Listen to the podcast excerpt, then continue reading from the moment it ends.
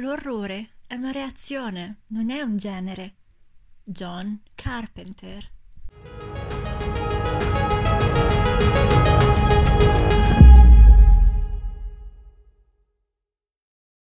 Ah, che emozione! Finalmente posso darti ufficialmente il benvenuto nel podcast della Porta Rossa.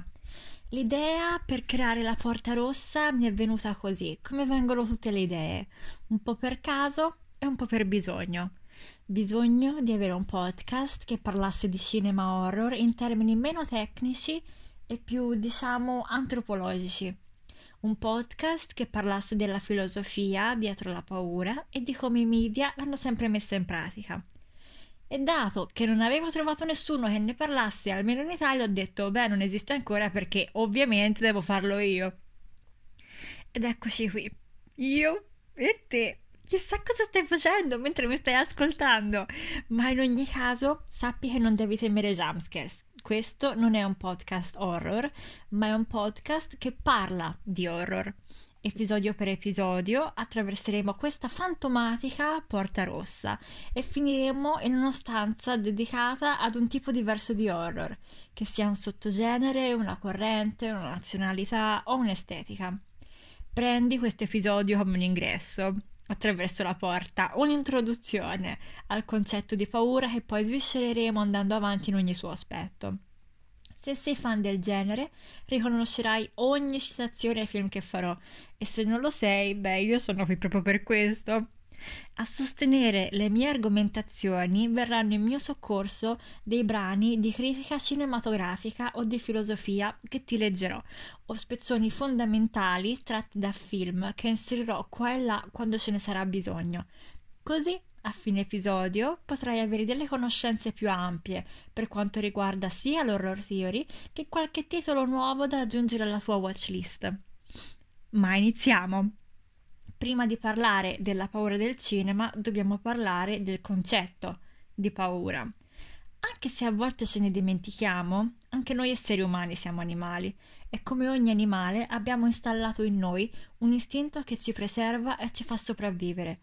In situazioni che riconosciamo da prede di pericolo per la nostra incolumità, il nostro cervello reagisce mandandoci dei segnali di allarme tramite i sintomi psicosomatici della paura o dell'ansia, come ad esempio l'accelerazione del battito cardiaco, la sovraccitazione, fino alla nausea, l'irrigidimento muscolare, eccetera.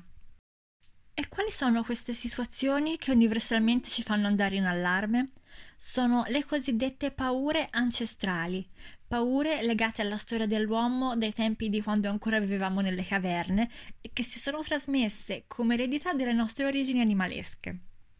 Reagiamo al buio, la più classica paura che si ha sin da bambini, per l'assenza di familiarità con l'ambiente che ci circonda. Nel buio non c'è niente che noi riconosciamo e che quindi ci può mettere in una condizione di sicurezza. No, nel buio non possiamo sapere se stiamo soli o meno, se il pericolo è più o meno vicino a noi e quanto sia grande.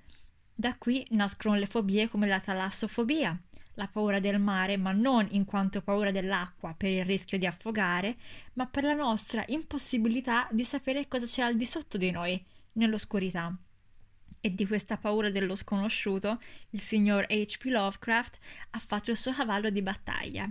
Si parla proprio di horror Lovecraftiano, tutto quel genere legato all'ignoto, all'incomprensibile, e ne parleremo a lungo. La paura più scontata che abbiamo è ovviamente la paura di morire ed essa si declina in molteplici forme. La paura della malattia, ad esempio, ci porta a provare disgusto verso ciò che, noi, che, ai nostri occhi non è sano, prova schiacciante agli zombie. Ci fanno paura sì perché cacciano gli uomini e quindi nasce la dinamica predatore-preda, ma principalmente ci repelle il loro aspetto perché ci ricorda le conseguenze della morte, della malattia e della decomposizione. Insomma, ci ricorda il nostro non essere eterni e la nostra fragilità. La paura degli insetti invece è più subdola perché va a toccare aspetti ancora più legati alle nostre origini. Quei piccoli esserini ci spaventano e disgustano perché li associamo alla loro capacità di infrattarsi ovunque, anche dentro di noi. come ogni animale, abbiamo paura dell'invasione dei nostri nidi e dei nostri corpi. E qui si arriva a toccare tutto l'horror delle possessioni, delle home invasion, dei parassiti alieni che ci usano come incubatrici o come ospiti per sopravvivere. Queste sono alcune delle nostre paure più classiche, quelle che hanno permesso alla letteratura e al cinema di solleticarci i nervi, ma ci sono tante scuole di pensiero che analizzano le paure umane e ora io ti racconto la mia teoria preferita. Ti ho detto no che per natura noi riconosciamo il pericolo che ci viene dalla nostra condizione di prede. Per questo nessuno di noi si metterebbe a fare piroette in mezzo a un branco di lupi o di leoni. Istintivamente abbiamo paura delle, creati- delle creature con denti aguzzi, capaci di divorarci o con tutte le altre caratteristiche morfologiche dei predatori. Ecco. C'è però una fetta di appassionati e di cospiratori che ipotizzano l'esistenza nel nostro mondo, probabilmente estinte adesso, di creature mostruose che ci hanno portato a creare degli archetipi di quelli che poi saranno i mostri, i vampiri, demoni rappresentati nell'arte e nel cinema. Hai presente quelle illustrazioni terrificanti di quei mostroni incredibili, coi denti affilatissimi, le facce bianche, magari gli occhi neri? Ecco, scientificamente sappiamo che ci fanno paura perché il loro aspetto viene ideato per triggerare in noi il concetto di brutto, disarmonico, pericoloso, perturbante tutti i termini che io adesso ti accenno ma che svilupperò nelle prossime puntate. Ma per la teoria della cospirazione, queste bestiacce, che siano boh, rettiliani o altro, sono esistite e il nostro cervello se lo ricorda e per questo ci fanno paura i mostri dell'horror. Ora, io non credo mai alle teorie cospirazionistiche, ma te lo dico, a me l'idea che il genere umano sia venuto a contatto con civiltà terrificanti, magari boh, aliene o terrestri che siano, mi ha sempre fatto impazzire. Non ci credo, ma mi piace pensarci e fantasticare. E diciamocelo, questa idea ha sempre fatto bene alla comunità degli artisti che ci dona storie horror dalla loro meravigliosa con illustrazioni da non dormirci la notte. E a proposito di non dormirci la notte, ritorno un attimo alle reazioni fisiche che la paura ci provoca. Lo sapevi che il termine horror deriva dal latino? Ebbene sì. I latini utilizzavano il verbo orreo, orres, orrui, orrere, per indicare il tremore fisico, la pelle d'oca, che può essere sia per il freddo che per la paura. Orrere letteralmente vuol dire proprio drizzare i peli, intirizzirsi, un po' come fanno i gatti quando si sentono minacciati o come facciamo noi quando proviamo terrore. Visto te i latini, lingua morta a un corno, noi continuiamo a dire horror a distanza di secoli per dire, per parlare di tutto ciò che ci provoca la reazione fisica della pelle d'oca e di irrigidimento muscolare. Ora ci stiamo avvicinando sempre di più al concetto di horror nel senso cinematografico e per arrivarci devo invocare il sommo, l'ineluttabile, l'insuperabile, l'eterno Aristotele. Aristotele, nella sua opera La Poetica, ci ha insegnato come si scrivono e a cosa servono le tragedie. E guarda che le tragedie greche mica sono diverse dai nostri horror. Vediamo un po'. Aristotele ci dice che una tragedia raggiunge il suo obiettivo e il suo effetto quando comprende due concetti fondamentali, la pietà e il terrore. La pietà verso i personaggi vittime della sventura e il terrore che noi proviamo consapevoli che qualcosa di tremendo e irreversibile sta per accadere. Questo terrore lo proviamo dall'inizio della vicenda. Un film horror lo riconosciamo subito, pure se non ne conosciamo il titolo o il poster. Lo riconosciamo ovviamente per la fotografia e gli accorgimenti tecnici, come le luci o la musica tipiche, atti a creare in noi quella sensazione di pelle d'oca che accennavo prima. Ma soprattutto sappiamo che stiamo vedendo un horror quando ad inizio vediamo qualcosa che sappiamo cambiare, che cambierà totalmente la vita dei nostri protagonisti, qualcosa che ci fa dire oi oi oi. Facciamo un esempio pratico. The Witch del 2015 diretto da Robert Eggers. Per i primi minuti noi seguiamo la nostra allegra famiglia dei puritani nella vallata e fin qui tutto bene, pregano, coltivano la terra, insomma fanno le loro cose. Poi Baby Samuel sparisce mentre Thomasin gioca con lui a Bobusettete. E te lì, quando Thomasin apre gli occhi e dopo il bubù non vede più Samuel che era lì sulle sue ginocchia e lei è circondata da una foresta infinita e infinitamente enorme e scura, te dici oi oi. È in quel momento che scatta il terrore in noi, perché il terrore e la pietà sono tutte prerogative degli spettatori. Noi temiamo per i personaggi, perché noi siamo a conoscenza che sta per accadere loro qualcosa prima ancora che loro lo siano. È in quel momento, quando Samuel sparisce o quando Regan dell'esorcista disegna il signor sorriso la prima volta, che noi diciamo eccoci e sappiamo che niente sarà più lo stesso. Per Aristotele questo terrore e questa pietà dovrebbero portarci alla fine della tragedia o nel nostro caso del film al meraviglioso concetto di catarsi la catarsi è quella sensazione di arricchimento, di purificazione della nostra anima che ci dovrebbe rendere persone superiori, con un bagaglio intellettuale ed emotivo più maturo, dopo la lezione che la tragedia o il film ci ha impartito. Per Aristotele erano il terrore e la pietà, per noi ci sono tanti nuovi topoi, grazie ovviamente al progresso tecnologico che costituiscono un film horror.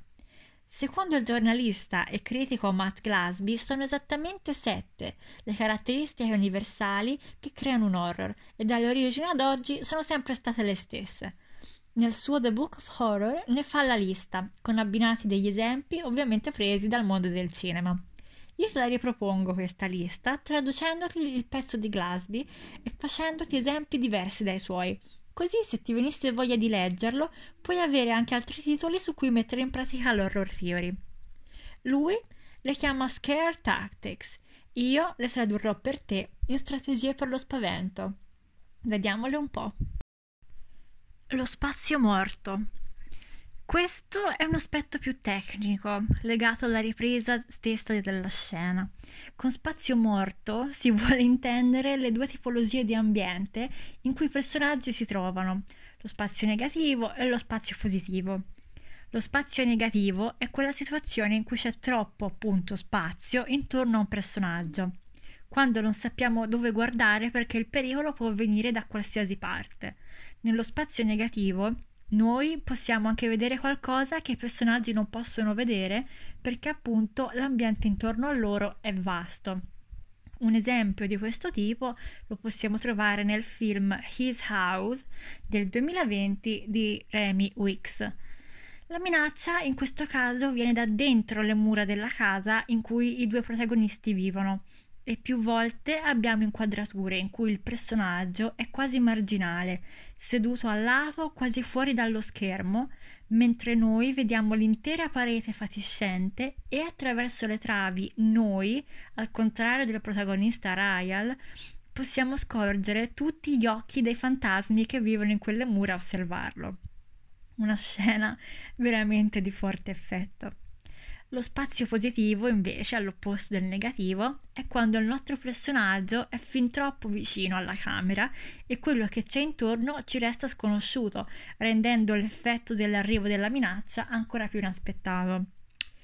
In questo caso c'è un solo ed unico esempio da fare, l'esempio universale che raramente altri film sono riusciti a superare per quanto riguarda lo spazio positivo.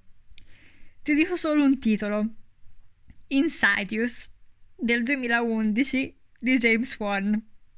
La scena del demone rosso che appare alle spalle di quel bell'uomo di Patrick Wilson mentre in primo piano è un gioiello. Io non ci ho dormito per notti. Passiamo alla seconda strategia, il subliminale come dice il nome, il subliminale, è tutto quello che noi non notiamo ma che nello schermo è presente. Può essere un effetto sonoro o un'immagine che i nostri occhi o le nostre orecchie magari non registrano subito, ma il nostro cervello le registra e come.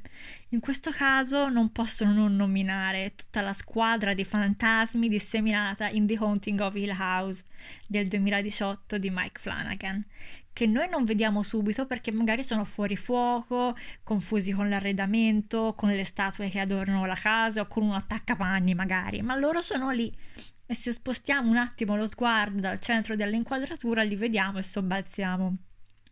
Poi abbiamo l'inaspettato. Praticamente inaspettato è sinonimo di jumpscares, quel momento in cui la scena sembra tranquilla e poi bam! La testa di Charlie in Hereditary viene portata via dal palo della luce mentre si affaccia dal finestrino. Per questo esempio, sia io che Matt Glasby abbiamo avuto la stessa idea e non ce n'è di più efficaci negli ultimi tempi, eh? Un esempio più blando, familiare per il pubblico, è il momento in cui in ogni casa infestata iniziano a muoversi i cassetti, alzarsi le coperte e così via. Il jumpscares provoca quello che uh, tecnicamente si chiama spavento chimico perché va proprio ad azionare nel nostro cervello quei sensori di allarme di cui ti dicevo prima. E il grottesco, invece, è un aspetto che affronteremo più avanti nei futuri episodi, ma te lo riassumo velocemente. In questo caso, come tutto ciò che si può rifare al body horror, al sangue, al purolento, al malato, tutte quelle cosine deliziose che a inizio episodio ti ho detto essere per noi triggers universali per la nostra paura della morte o della sofferenza. Esempio unico, la mosca del maestro del body horror David Cronenberg. Il timore. Questo aspetto non è altro che il terrore aristotelico portato su pellicola, la sensazione che noi abbiamo che qualcosa di tremendo stia per accadere. Lo possiamo sapere dal titolo stesso del film, quando leggiamo un titolo che dice l'esorcismo di o la possessione di, sappiamo già cosa stiamo per vedere e i nostri orizzonti di attesa saranno ben rispettati quando vedremo il personaggio di turno venire posseduto dal demone. Può venire da un incipit che ci porta a un flashback, ad esempio come la scena di apertura di Sinister del 2012 di Scott Derrickson o un avvertimento che i protagonisti ovviamente non seguiranno. Tipo, non toccate mai la bambola Annabelle e loro puntualmente la toccano.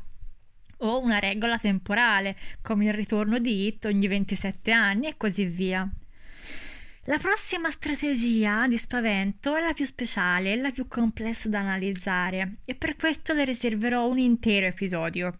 Sto parlando del perturbante, l'uncanny, quella sensazione che abbiamo quando quello che vediamo non ci torna, come se quel qualcosa avesse qualcosa che non va, ma non sappiamo dire che cosa. E comunque quel genese qua ci mette a disagio qualcosa che è nell'esatto limite fra il reale e il falso. L'esempio più classico solitamente viene fatto per gli androidi, troppo simili agli umani ma non del tutto.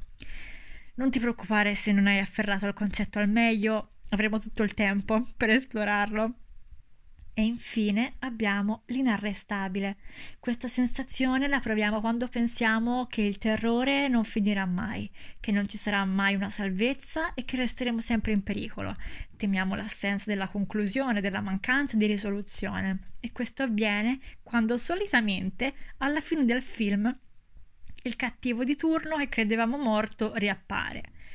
Per me un esempio calzante invece è il finale della cosa dell'82 di John Carpenter, in cui eh, veniamo allontanati grazie all'ultima inquadratura dalla storia e restiamo senza sapere intanto le origini della cosa stessa e soprattutto senza sapere chi dei due sopravvissuti è l'infetto e che fine faranno. Restiamo così noi come loro nel dubbio e nella paura poiché la vicenda non è stata risolta. La nostra di vicenda, invece, si conclude qui. Ho aperto l'episodio con Carpenter e lo chiudo con Carpenter. La professionalità. Spero che questa prima puntata, questo ingresso alla Porta Rossa, ti sia piaciuto e ti sia stato di compagnia. E chissà, magari d'ora in poi, guardando un film horror, ti soffermerai a cercare ogni strategia utilizzata. Io vado un po' a sciogliermi dalla FIFA da debutto e ti aspetto per il prossimo episodio. Lui è un po' più profondo, io un po' più sciolta, promesso. Ciao!